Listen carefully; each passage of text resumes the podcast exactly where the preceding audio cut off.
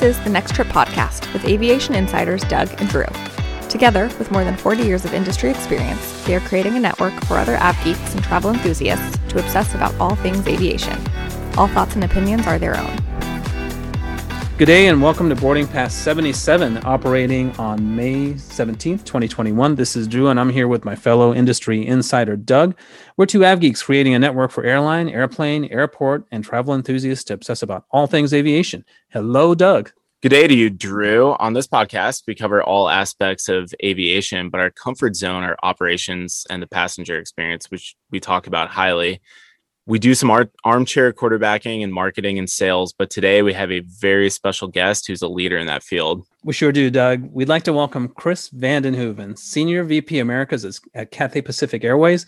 Welcome, Chris. Thanks very much, guys. Good to be with you today. I'm uh, a fan of the show, and it's great to be on. Chris, we we have been looking forward to this for weeks, possibly months since since we first started talking to you. So we'd like you to start out, just take a moment, tell us and our listeners a little bit uh, a little bit about you and your aviation journey. Sure. Thanks very much, Doug. Um, well, I, I, think I'll begin actually with the aviation journey before I sort of talk a little bit about what I do today. So for me, you know, I always like to talk about my first flight, and I don't know about either of you two, but do you guys remember the very first time you you stepped on board an airplane? It was a Pan Am 747, and I remember the flight attendant taking me up the steps, and guess where it was?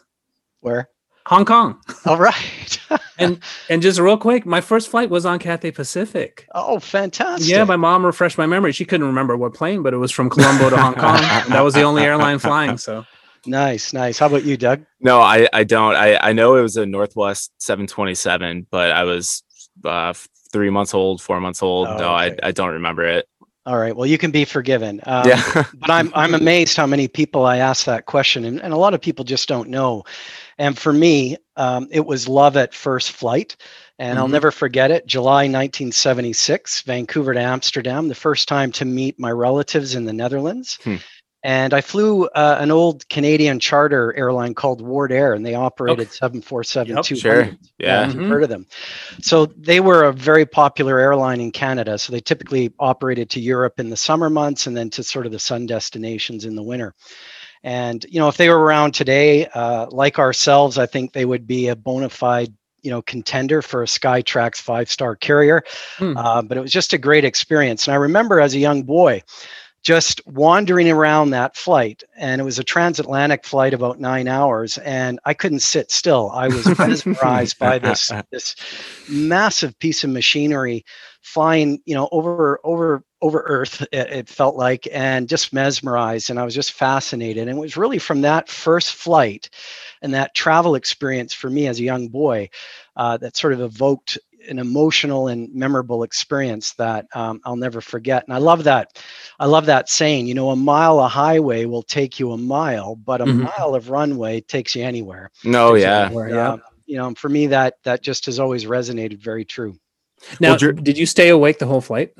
Oh, absolutely. I was I didn't want to miss anything because you know they were I didn't want to miss a meal, I didn't want to miss any of the service. So I, I, probably annoyed the cabin crew to no end. But back in the 70s, you know, they they flicked the seatbelt sign off pretty quickly. And uh, mm-hmm. unless it was severe turbulence, they they usually just let uh, let that sign stay off. So so that was sort of the aviation component. And then for me myself, I've I've been in the business 35 years. Hmm and I've only worked for two airlines, and the vast majority of those have been with Cathay Pacific, of course. And I had mm. a short period with another airline that also was a CP, and that was Canadian Pacific mm-hmm. Airlines. Mm-hmm. Yep, and I was there. just with them for a short period of time. But I effectively started as a reservation agent, answering the phone.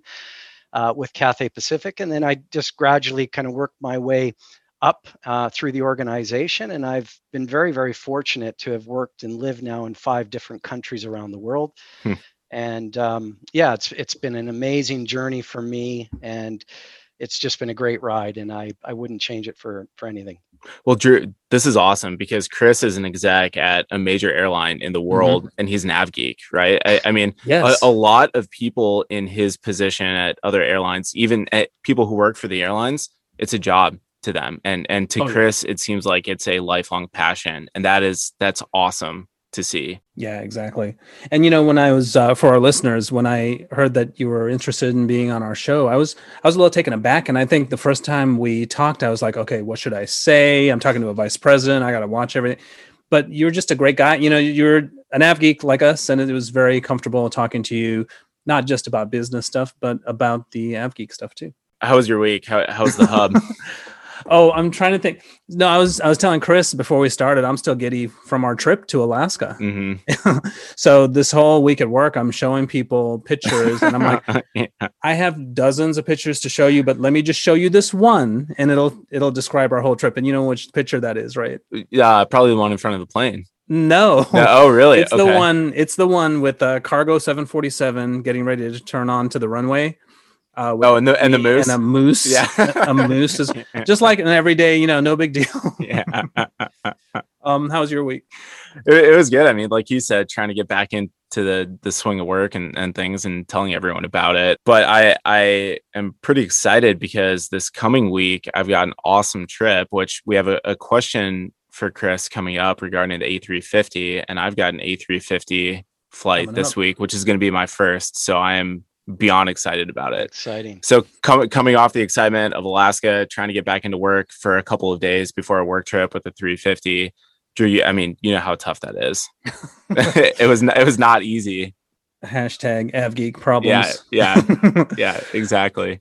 Chris, how was your week? Yeah, similar to yours guys. I'm a bit envious though. I haven't I haven't been on a plane since October when I Mm. moved over from Europe. So I, I'm itching to get out there, like so many of us are. Yeah, hopefully it won't be too much longer before you can get on a plane. But before we ask you a bunch of questions about your job in Cathay Pacific, we do have to confirm your AvGeek status beyond what you you talked about your first flight here. Sure. as we do with all of our guests. So, what was your favorite aviation moment? That moment when you knew that this was the career for you? Ah, that's that's an excellent question. Well, again, after so many years in the business, uh, I have to say I have so many fond, wonderful, special memories, and I probably have kind of segmented them over the years. But I would say, you know, my top three. I'll give you my top three. I won't go into detail, but I can't I can't pick one. That's like asking, you know, your favorite child. Um, but the top three for me would be, you know, the first time I ever went to Hong Kong, I had the privilege of sitting in the cockpit landing at night during a typhoon Mm, that's maybe a story for another day.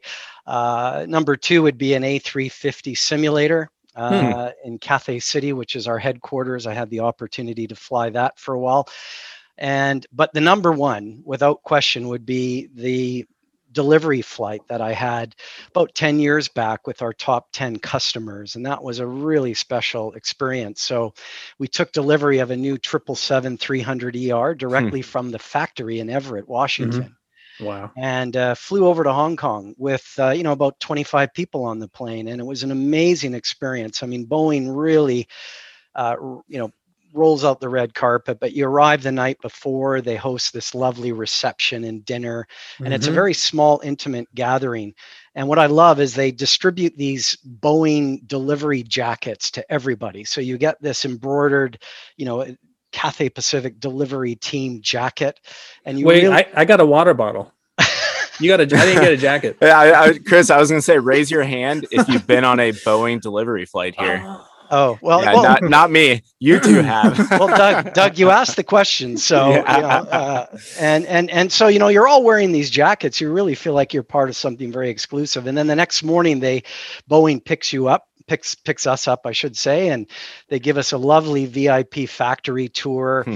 Uh, really behind the Mhm. scenes, and you get to really kick the tires, get up Mhm. close and personal with the assembly line, which is something you don't usually get to experience. And then they they sort of direct you to this purpose built delivery center which is absolutely beautiful and then they host a lunch and guys you really have to kind of uh, imagine this but you know when you're about to board the plane the, there's two massive hangar doors slowly inch open. They hmm. dim all the lights.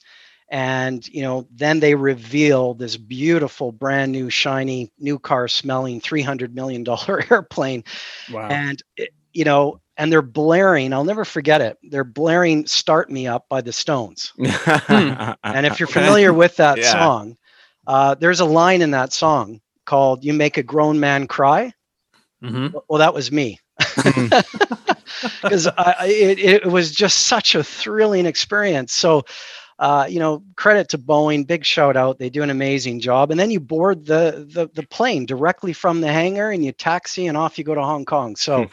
uh, without without a doubt, that's the undisputed all-time favorite aviation experience for me.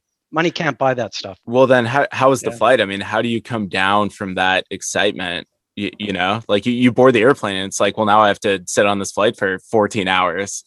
Well, you know what's great about the flight because it's not a commercial flight it's considered a delivery flight so mm-hmm. it's wonderful so the the pilots uh, you know give you full unfettered access into the cot- cockpit uh, mm-hmm. uh, you can see the crew rest area because as i said earlier there's only about 25 of us you know so you really get to explore uh, the entire aircraft and all the bits and pieces, which is really interesting. It's fully crewed.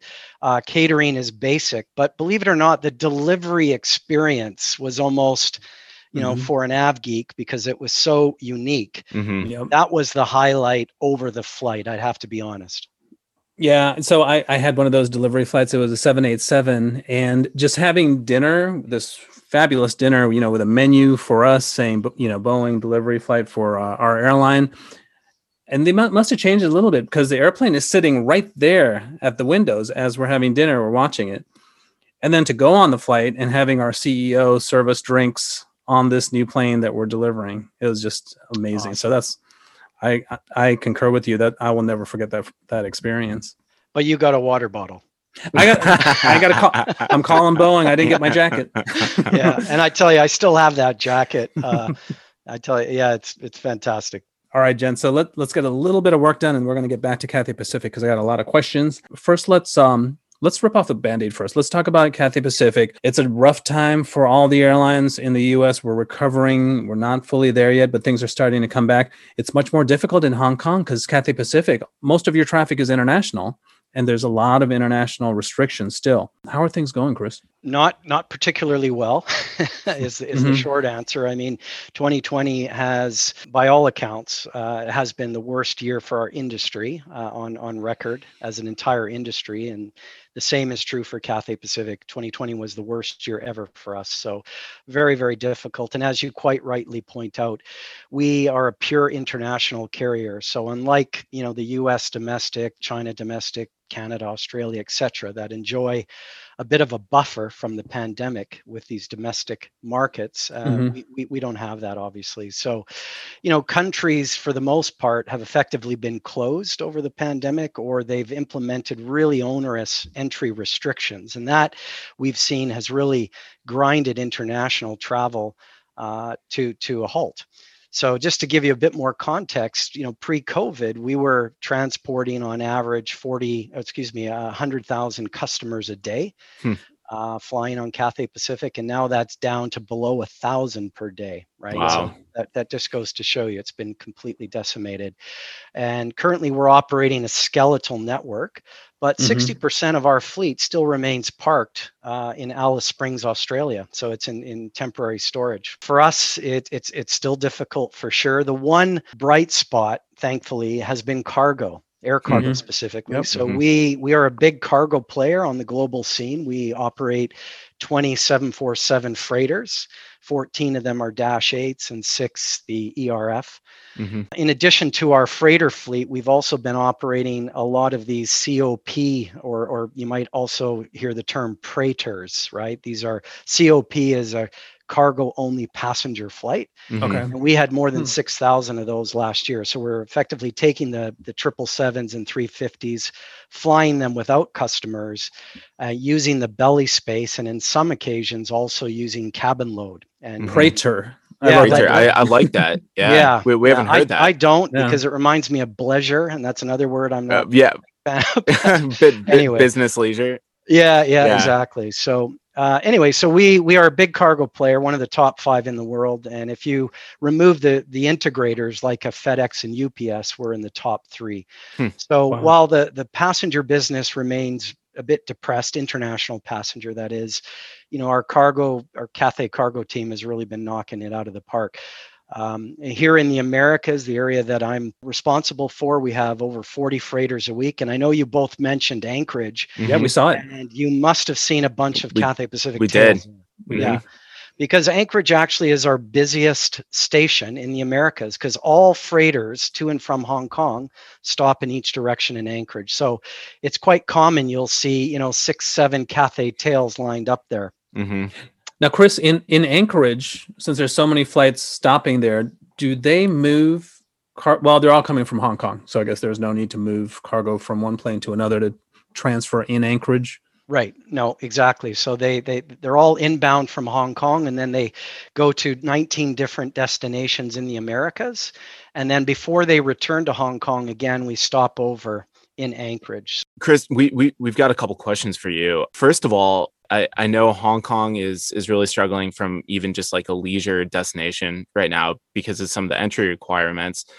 Leisure is going to come back first. That that's what everyone is saying really around the world the question that we have for you is when do you see business travel returning because hong kong is such a big business a worldwide business hub right. and and that's where the money really is for the airline so when, when do you see business travel returning yeah, you're absolutely right. I, I mean, Hong Kong is a, a, global financial center, global financial services center. Um, you know, a couple of thoughts on that. First of all, I have to say, you know, now living in the U.S., reading all the headlines about domestic recovery and recalling furloughed employees and upgauging to wide body, I'm I'm very envious, and and I think that's great. And I really hope uh, these domestic achievements continue and will spill over uh, to to help the entire industry. You know, but as far as you know business travel um, i think i think it still has a ways to go you know immediate our immediate short term priorities for us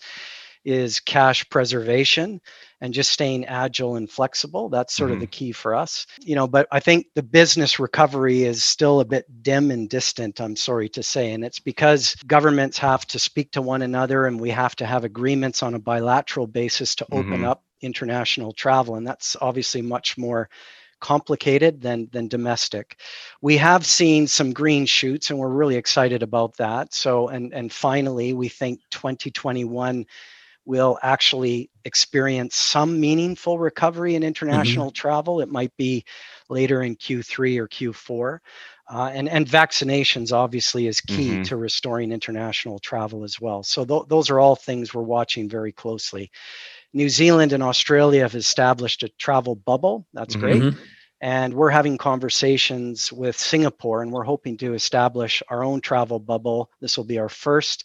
It's been delayed already uh, back in November last year, but this is the second attempt.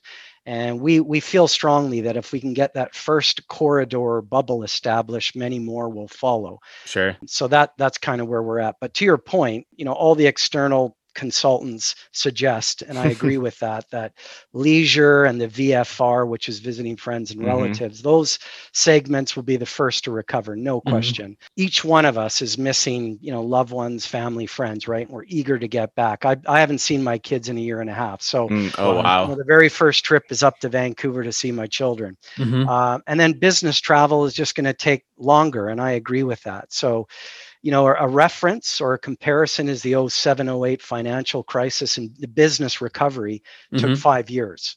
Mm-hmm. And you know, the pandemic is is obviously deeper and wider, so it may take as long.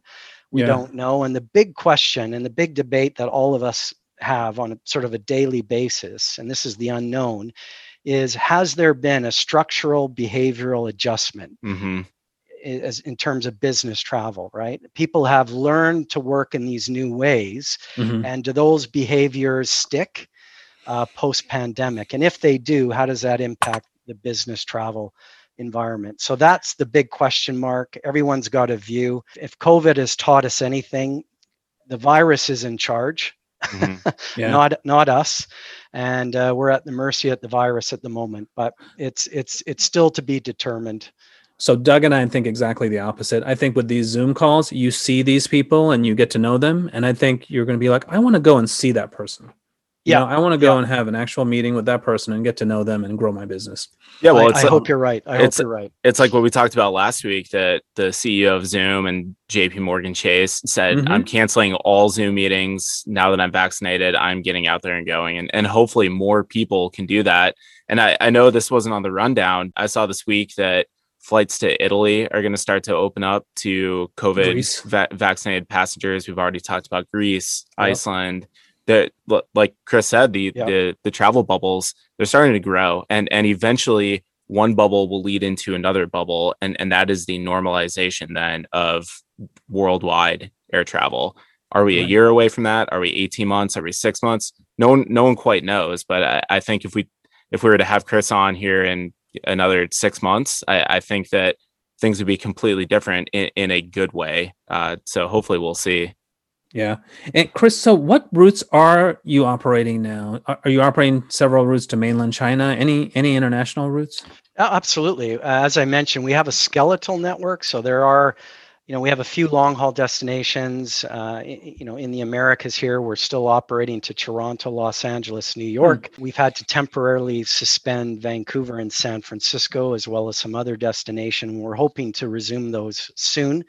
And you may or may not be aware, but we had some very uh, stringent crew quarantine measures. So yes, yeah, very, I read very that. difficult. Like um, very very difficult for us in terms of scheduling and planning you can imagine it was a nightmare trying to you know find enough crew to operate in what we called these closed loop cycles right mm-hmm. because after they they flew they had to effectively be put in quarantine and do some self monitoring so really restricted our ability uh, to maintain our network. Um, that's gradually being restored. Thankfully, the Hong Kong government has relaxed some of these crew quarantine measures, which are great, and that'll help us back on the road to recovery. But you know, the big win, and and this is what everyone is waiting for, of course, is when governments remove or relax we, we want to see them removed the passenger quarantines mm-hmm. right because that's right. that's what's killing travel it's the quarantine mm-hmm. i think mm-hmm. most people can put up with a test uh, but once you start saying you need two weeks in a hotel um, that that changes changes quickly yeah. Yeah. So what do you what do you think? I mean, Doug and Chris, a test and confirmation that you've been vaccinated, we should be able to open up.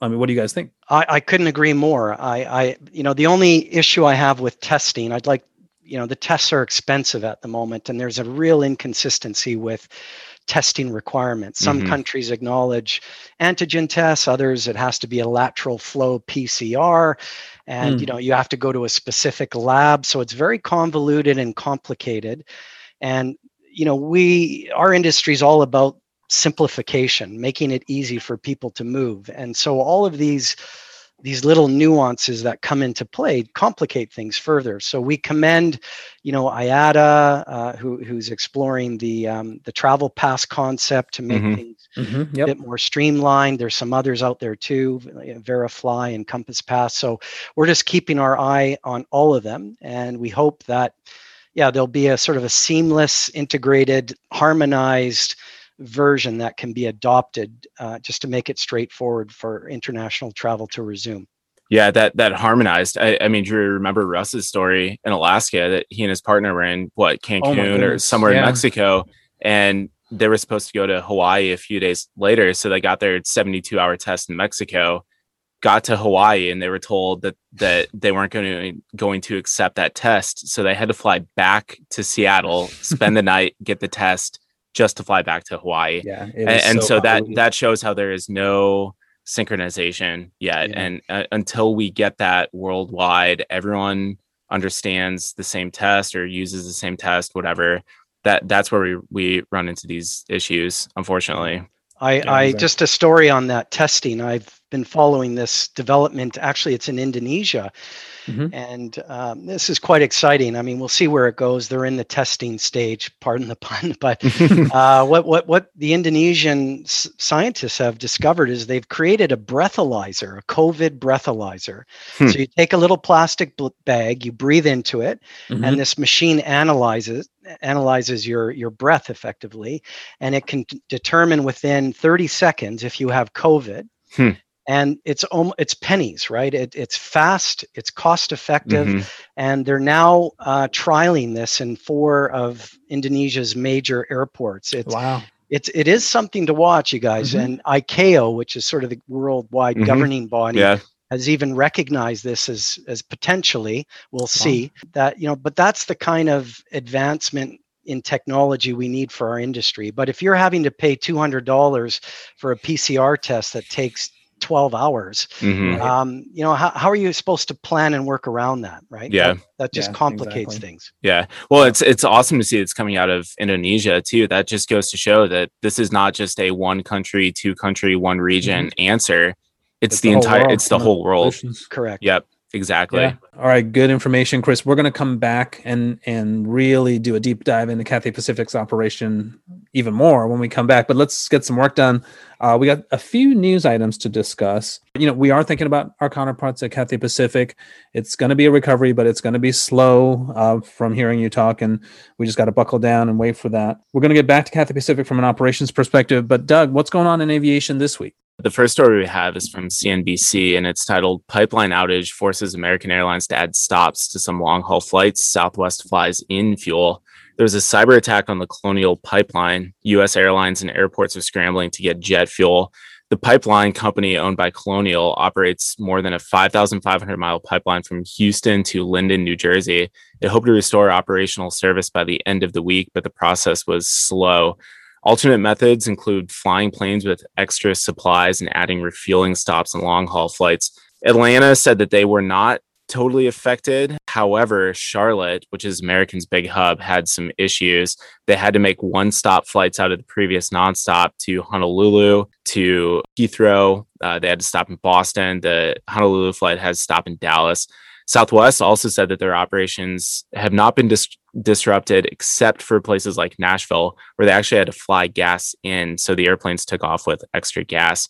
Analysts said the impacts of the pipeline depends on how long the outage lasts, which was a little less than a week. We'll probably know when the quarterly results come out. And as an update, it opened up again at the end of the week after Colonial Pipeline paid a $5 million ransom. Guys, what this is crazy. I, I mean, uh, of all the things that could happen in the last year, I don't think anyone had this Add on this to their on their bingo card, if you will. So they paid the ransom, but the FBI is continuing to investigate what happened. I can't believe it's so hard to find these people with all the technology we have. I'm sure they'll be found. hmm It's just a matter of time. But Doug, we we had this situation. It wasn't sabotage or you know it wasn't ransom related, but we had the hydrant system go down at um, at Washington where I work just before all of our international flights before our bank was about to leave hmm just to Av's plane, the hydrant system is a fuel system underneath the airport. The hydrant trucks come up and they they move the fuel from the hydrants into the airplane. This is different from a tanker truck where the fuel is actually in the tank. It's a Mhm. tanker truck, so it has the fuel in it. So what we had to do, the hydrant system stopped. I think it was the hydrant system was struck by lightning, so it it stopped the system. We had to use what tankers we had to fuel. We didn't have enough fuel for the whole bank. So then we're like, okay, what do we do? Yeah. So work with the dispatchers for the international flights for them to fly into the first large airport with fuel and then continue on. So for example, the London flight would stop in Baltimore, the Paris flight would stop in Philadelphia, hmm and we were ready to go. We were ready to push these planes on time because they they got I mean just enough fu- fuel, right? But then the hydrant system came back, which is good and bad Yeah. because now all these flights are going to be delayed. But Yeah. you know, it's better than stopping someplace. So Yeah, I, I, I can tell you the trucks hold about 30,000 pounds of gas because a lot of places I go in the world only have trucks. It doesn't have the, the fuel pits. Mhm. And so we, there are times where we might need 150,000 pounds of gas for the flight that we're doing. And so Mhm. when we land, we tell them we need five trucks. We, we don't, we, we don't necessarily tell them the gas load. We're like, we, Right, we 'cause you just know. need five, five trucks of gas.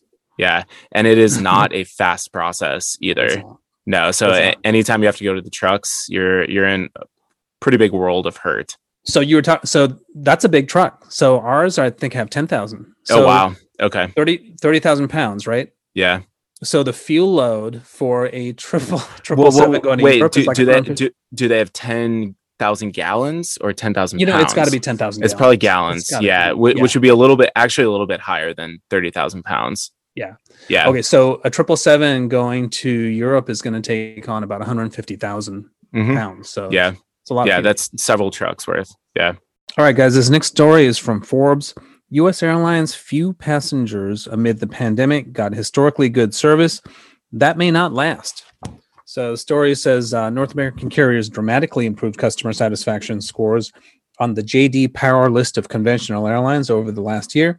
With an average score of 819 on a 1,000 point scale. Delta Airlines took the number one spot, pushing Southwest to second place. The scores improved an unprecedented 27 points on average, but passenger numbers were only 60% of normal.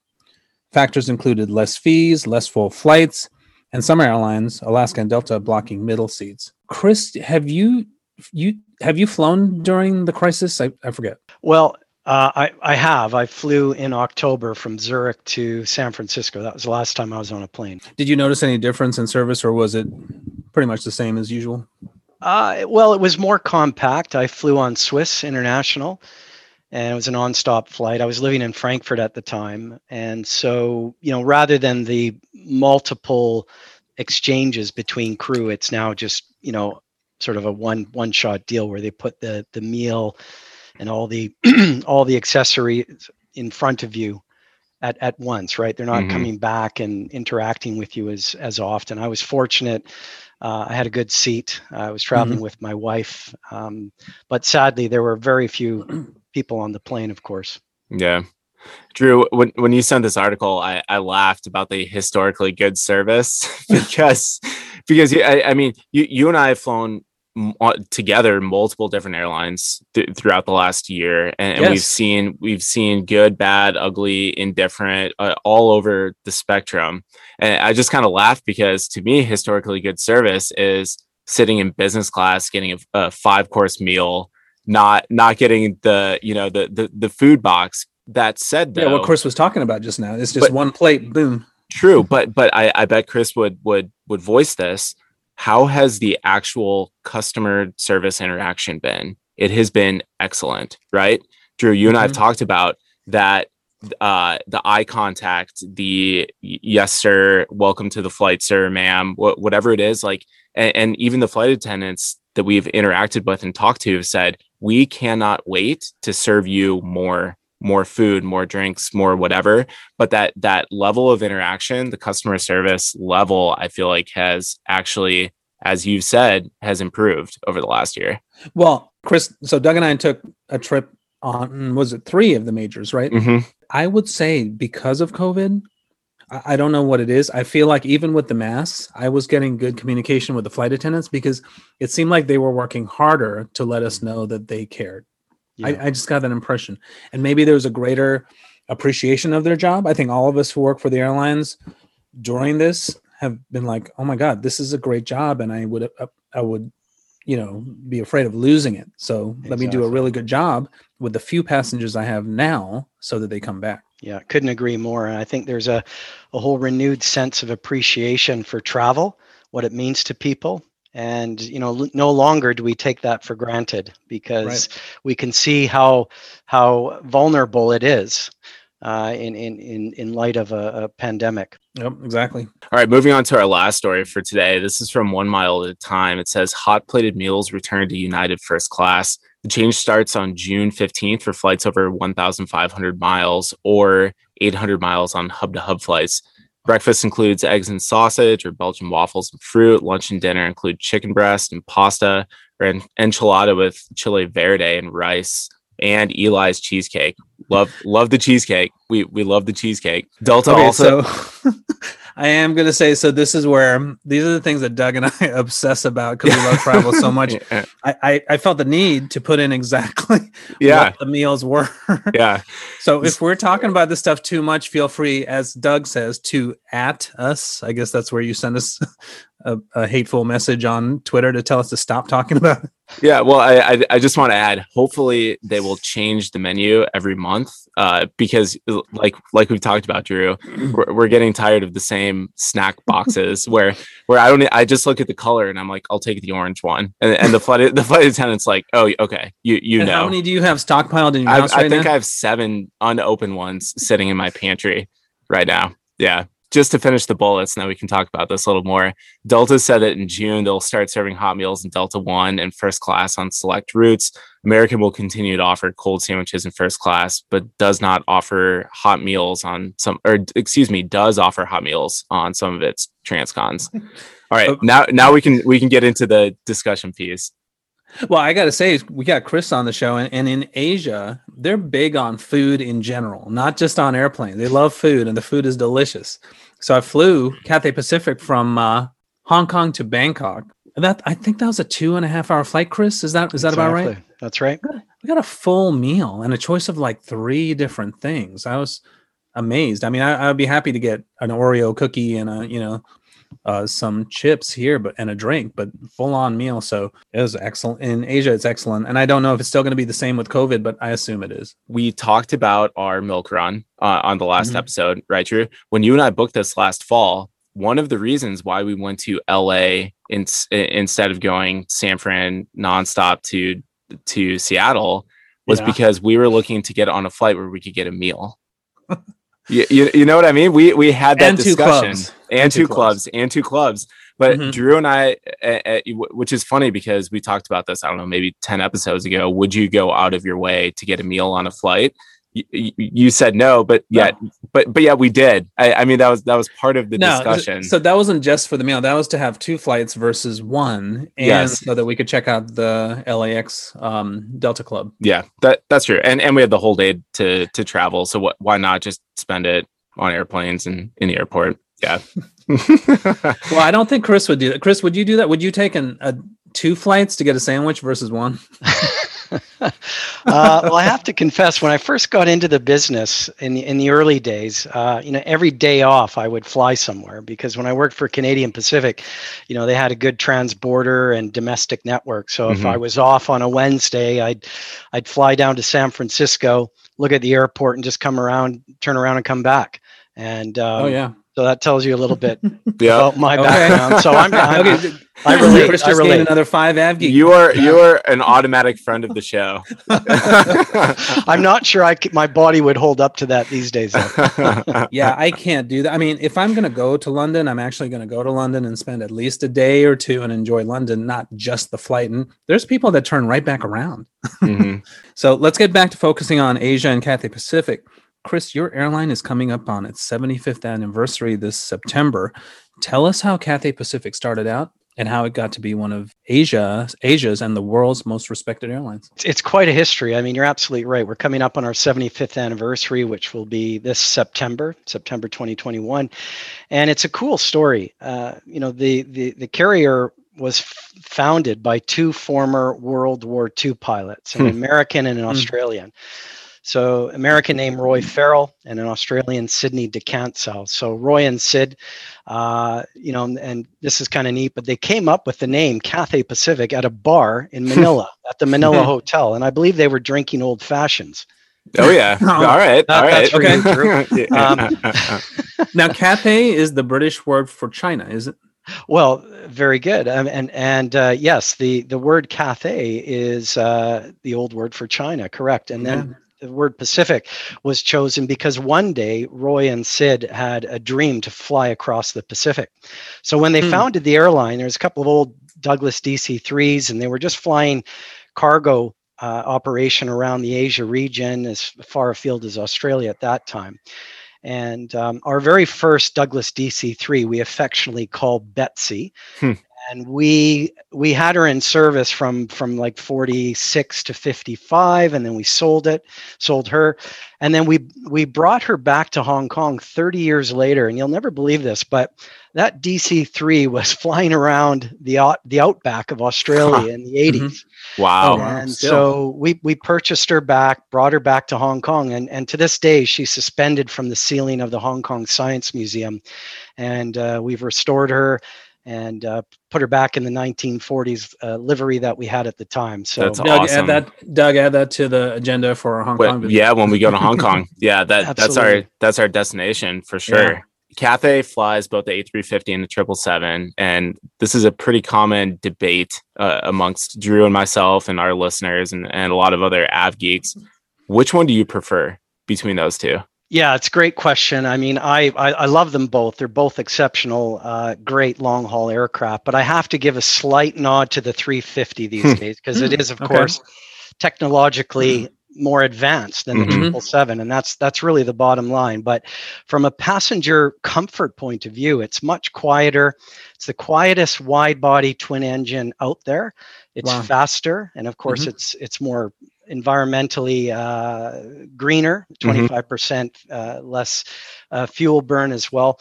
But I think what passengers most appreciate is the low cabin altitude. So, and, and all of these things do wonders in reducing jet lag. And as a as sort of a premium long haul carrier, that's a big deal for us. And we want our customers uh, to feel you know to to feel less about the effects of jet lag so our customers love it. And i know a lot of pilots personally and they always i don't know if you guys know this but the 350 has uh, a heads up display. Hmm and uh, th- they love that right? Because it's you know they got the head up display instrument panel the tail camera is really cool uh, you, you can pull up the tail camera from your seat back uh, ife and flight entertainment so customers like that but Mhm. for me it's really the aesthetics and i love the the raccoon eyes they're called Yep. around Yeah. the cockpit windows Yep. those i just think they they look really neat like then, of course, sunglasses.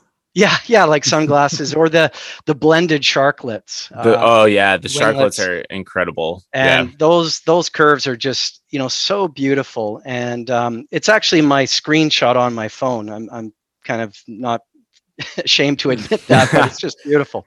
Well, and that's a 350 behind you, isn't it?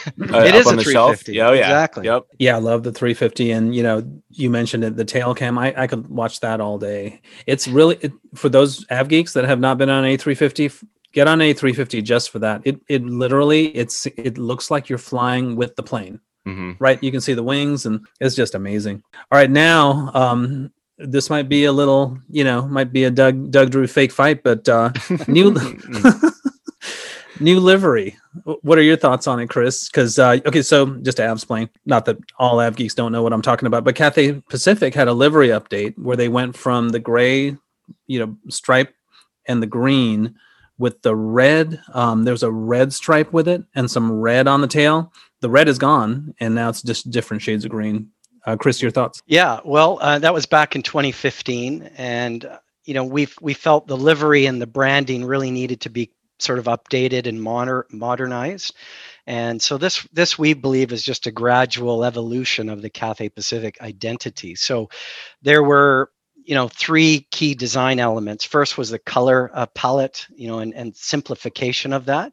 So we we've we've gone to just the Cathay green, gray, and white now. And you're right, we've removed that that red element, and you know, and we've also changed the word mark Cathay Pacific on the fuselage itself and made that more noticeable. hmm But the the biggest change you'll notice is the tail and our iconic brush wing logo.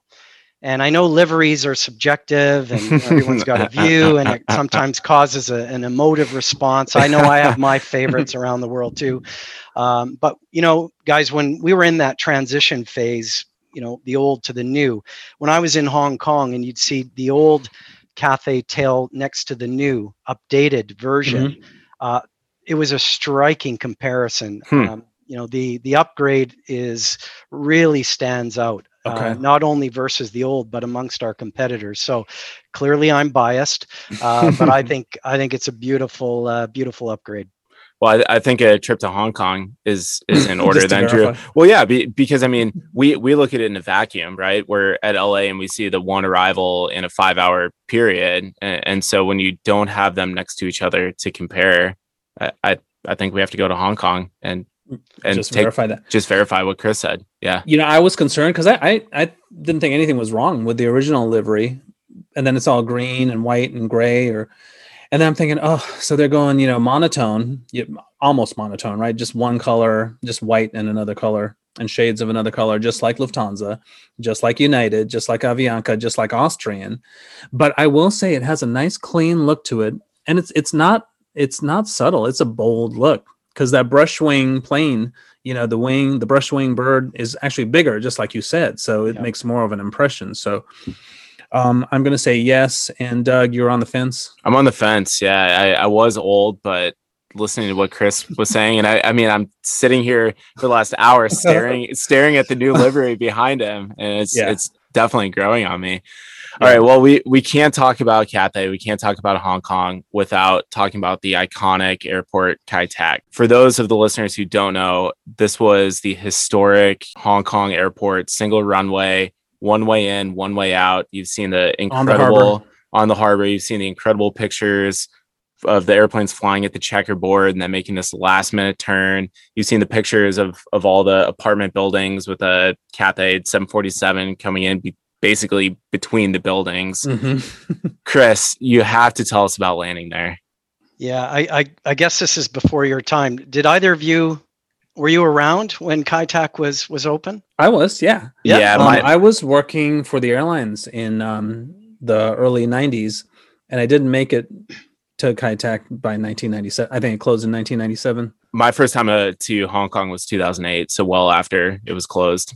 Okay. Well, as I, as I said, this this certainly ranks up there as one of my top 3 aviation experiences. So the very first time I flew to Hong Kong, uh, I asked the captain when I departed Vancouver, you know, is there any chance I can sit in the cockpit? In fact, I did this on every trip to Hong Kong. Mm-hmm. And this was all before, you know, 9 11, obviously, when we, you could do that sort of thing.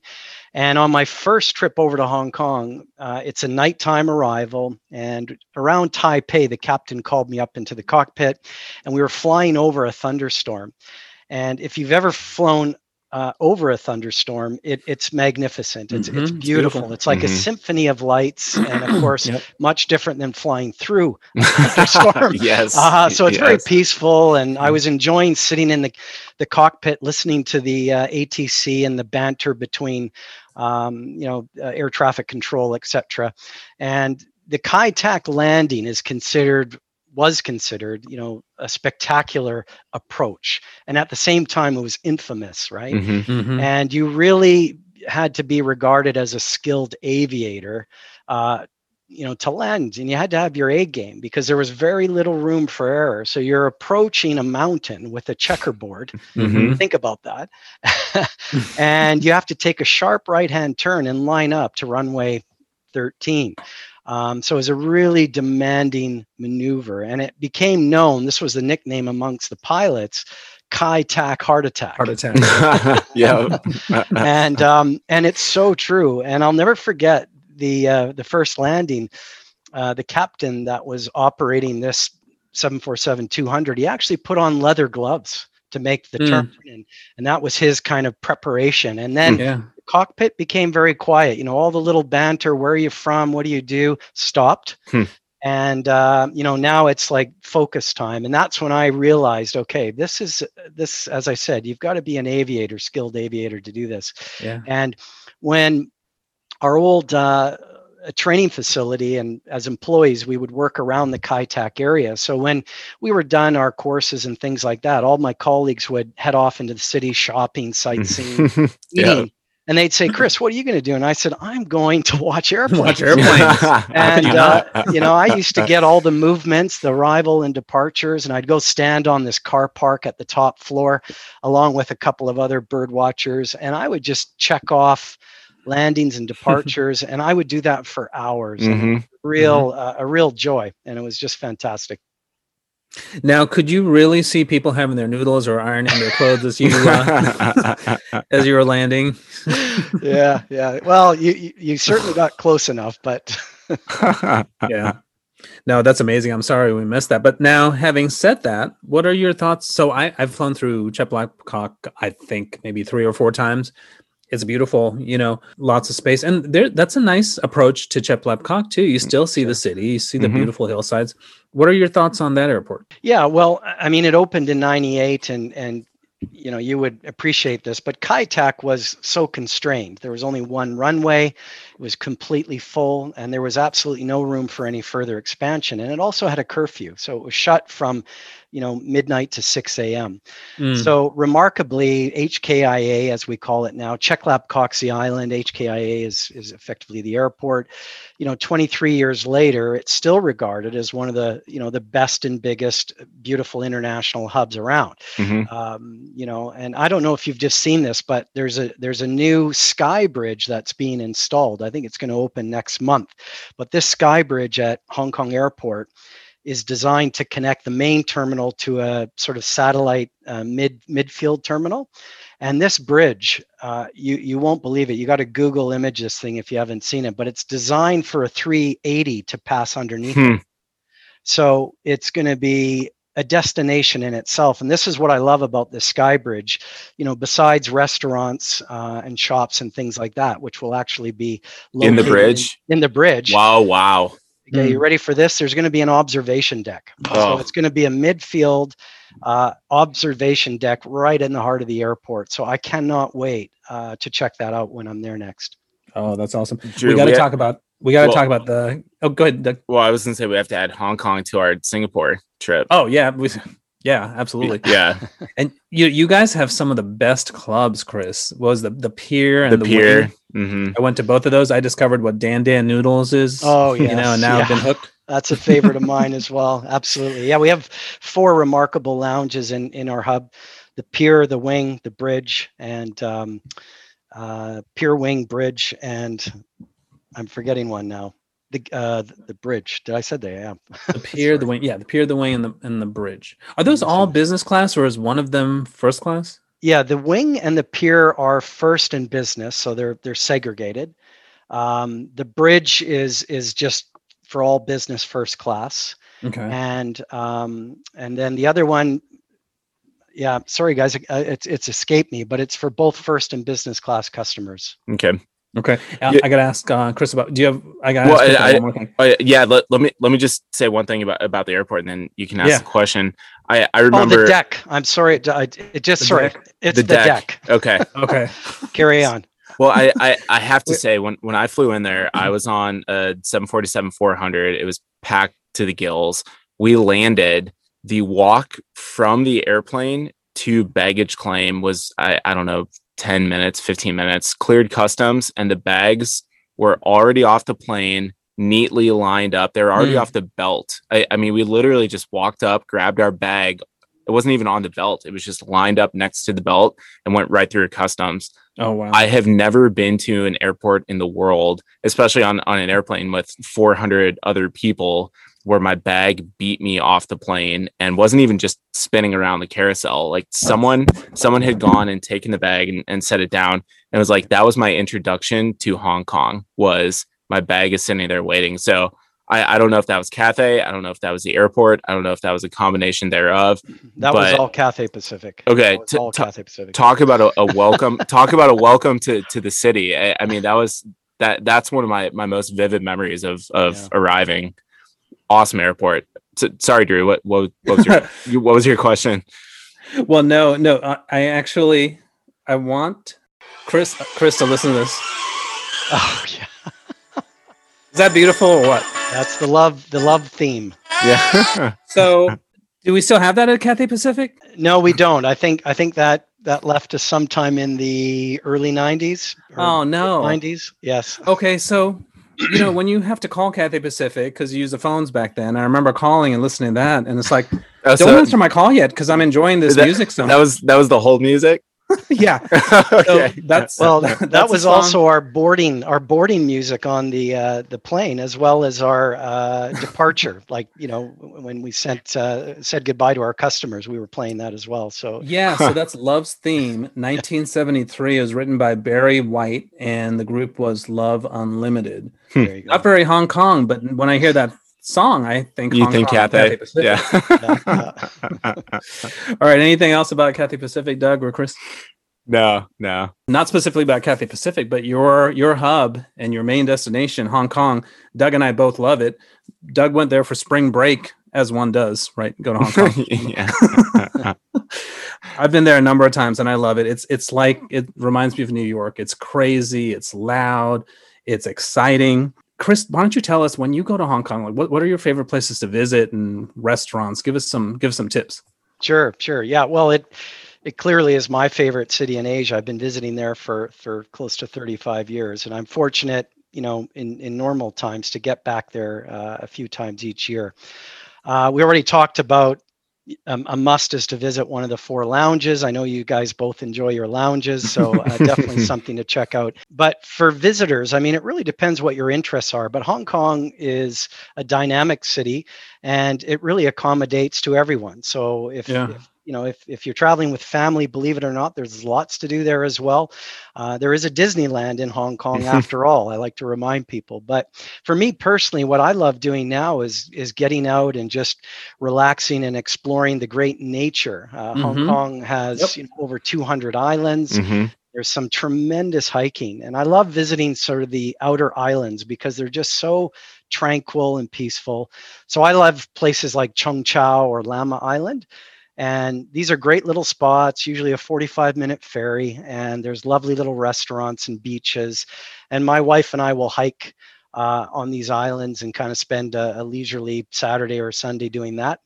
as, Okay. as you quite rightly point out it is the manhattan of asia Yeah. that energy and vibe. And so skyscrapers galore and without a question the most beautiful skyline in my opinion um, around the world so because of all these skyscrapers there's tremendous rooftop lounges and Mhm. bars and these all Mm. just offer amazing panoramic views so my favorite you know i've got three uh, is is sugar a place called sugar at the east hotel Uh-huh. great great view and because it's a, a little bit more on the hong kong island side off the beaten track it tends to be less crowded. So if you want a quiet conversation or a business meeting it's great for that.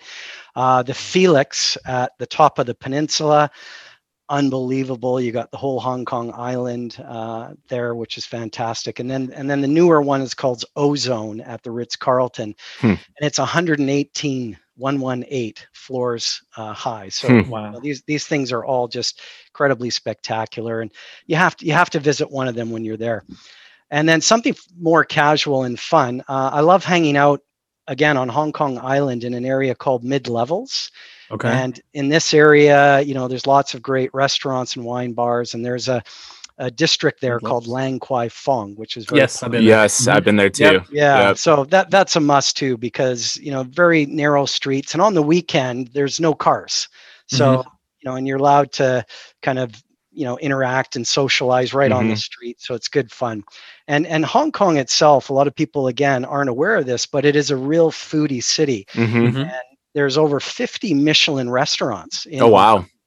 and they also their claim to fame is the world's cheapest Michelin restaurant, and it's a little dim sum place called Mhm. Tim Ho Wan, and so you can you can have dim sum at a Michelin star restaurant, uh, you know, for about twenty dollars. So it's pretty, Wow. pretty reasonable. Yeah, that's great. So Hong Kong, what I remember about the food, every everything I ate was delicious, but the fried rice there doesn't taste greasy. I I could just eat it all day. And you guys have the Hong Kong milk tea. Have you had that, Chris? I have, I have. It's an acquired taste, I have to say. It's not my go-to uh, hot beverage, but I've had it on a couple of occasions. Yes. Yeah, no, I love it. It's strong and it's creamy and it's like I'm, I was born in Sri Lanka and that's like the tea that we have there where you have to have like the condensed milk and Right. you know, it's it's great. Doug, we got to get there. We got a lot yeah, of stuff to do. yeah. Well, and take the ferry over to Kowloon and then watch the the nighttime light show where all the skyscrapers ha- have like the lasers pointing up in the sky and everything. And it's it's like these old school wooden green and white ferries that they go Mhm. across.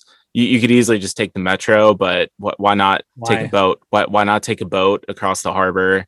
It's beautiful. Yeah, and I, I agree with Chris. I, I think it's one of the the prettiest skylines in the world. If you want a really good afternoon tea, I can't remember the hotel, but it was on the um Kowloon harbor. side. Cal- is it on the Kowloon side? I think it was on the Kowloon side. I don't know if it was a Four Seasons or a Fairmont, but I had the best afternoon tea I've ever had in my life. And I apologize to our listeners in the UK, but go to Hong Kong for afternoon tea. It'll really impress you. still while we're on the, the the food subject just something i really want to recommend both to you or you know any first time or repeat visitor to hong kong and at first i was a bit skeptical but have you ever done these foodie tours Um, I have not, but I okay. do. I haven't guess you're either. Okay, so I, I, I just really encourage you to give it a shot. Give it a shot in a, in a place like Hong Kong. I've done these around the world, so they're typically very small, kind of uh, you know groups of like five or six, and they tour you around various aspects or areas of the city. And hong kong's got four or five of these little optional small group. And so you eat your way through the day.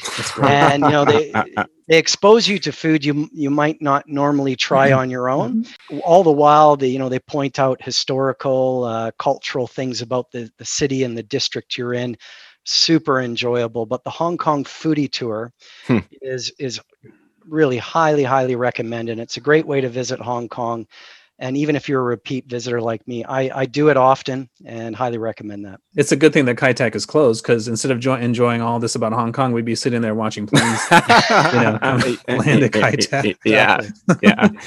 Well, Chris, it was an absolute pleasure having you on the show. Thanks for taking your time to add geek out with us on a Sunday afternoon and regale us with your stories and information about Cathay Pacific. You are welcome back anytime. Thank you very much. My pleasure. Enjoyed it, guys. Thank you. Thanks for coming on, Chris. We wish you and our listeners in Hong Kong and around the world all the best as we come out of this pandemic. As we say, we are one week closer to this thing being over. Yes, thanks very much, Drew. And if I can just end by saying, please do your part to help us end this pandemic when the opportunity arises. Get your vaccination. Unless the pandemic is contained everywhere, you know, none of us will be safe anywhere. To our listeners, this podcast is your show. So go on our website, nexttripnetwork.com, and let us know what's on your mind so we can talk about it or give us your feedback. You can also follow us on Twitter or Instagram at nexttrip Podcast. Tell your friends about us so we can reach more people who love aviation and travel. Thanks to all of our listeners for your support and for joining the conversation. We'll see you next week. And in the meantime, stay aviation tough. This has been the Next Trip Podcast. Visit nexttripnetwork.com for information about previous episodes, trip reviews, aviation photos, and other aviation related content. This is your show, so search for The Next Trip on Twitter and let Doug and Drew know what you want to talk about. Not on Twitter? You can also email them at nexttrip.podcast at gmail.com. Please consider leaving a review wherever you download your podcasts. It will help other listeners like you discover this show.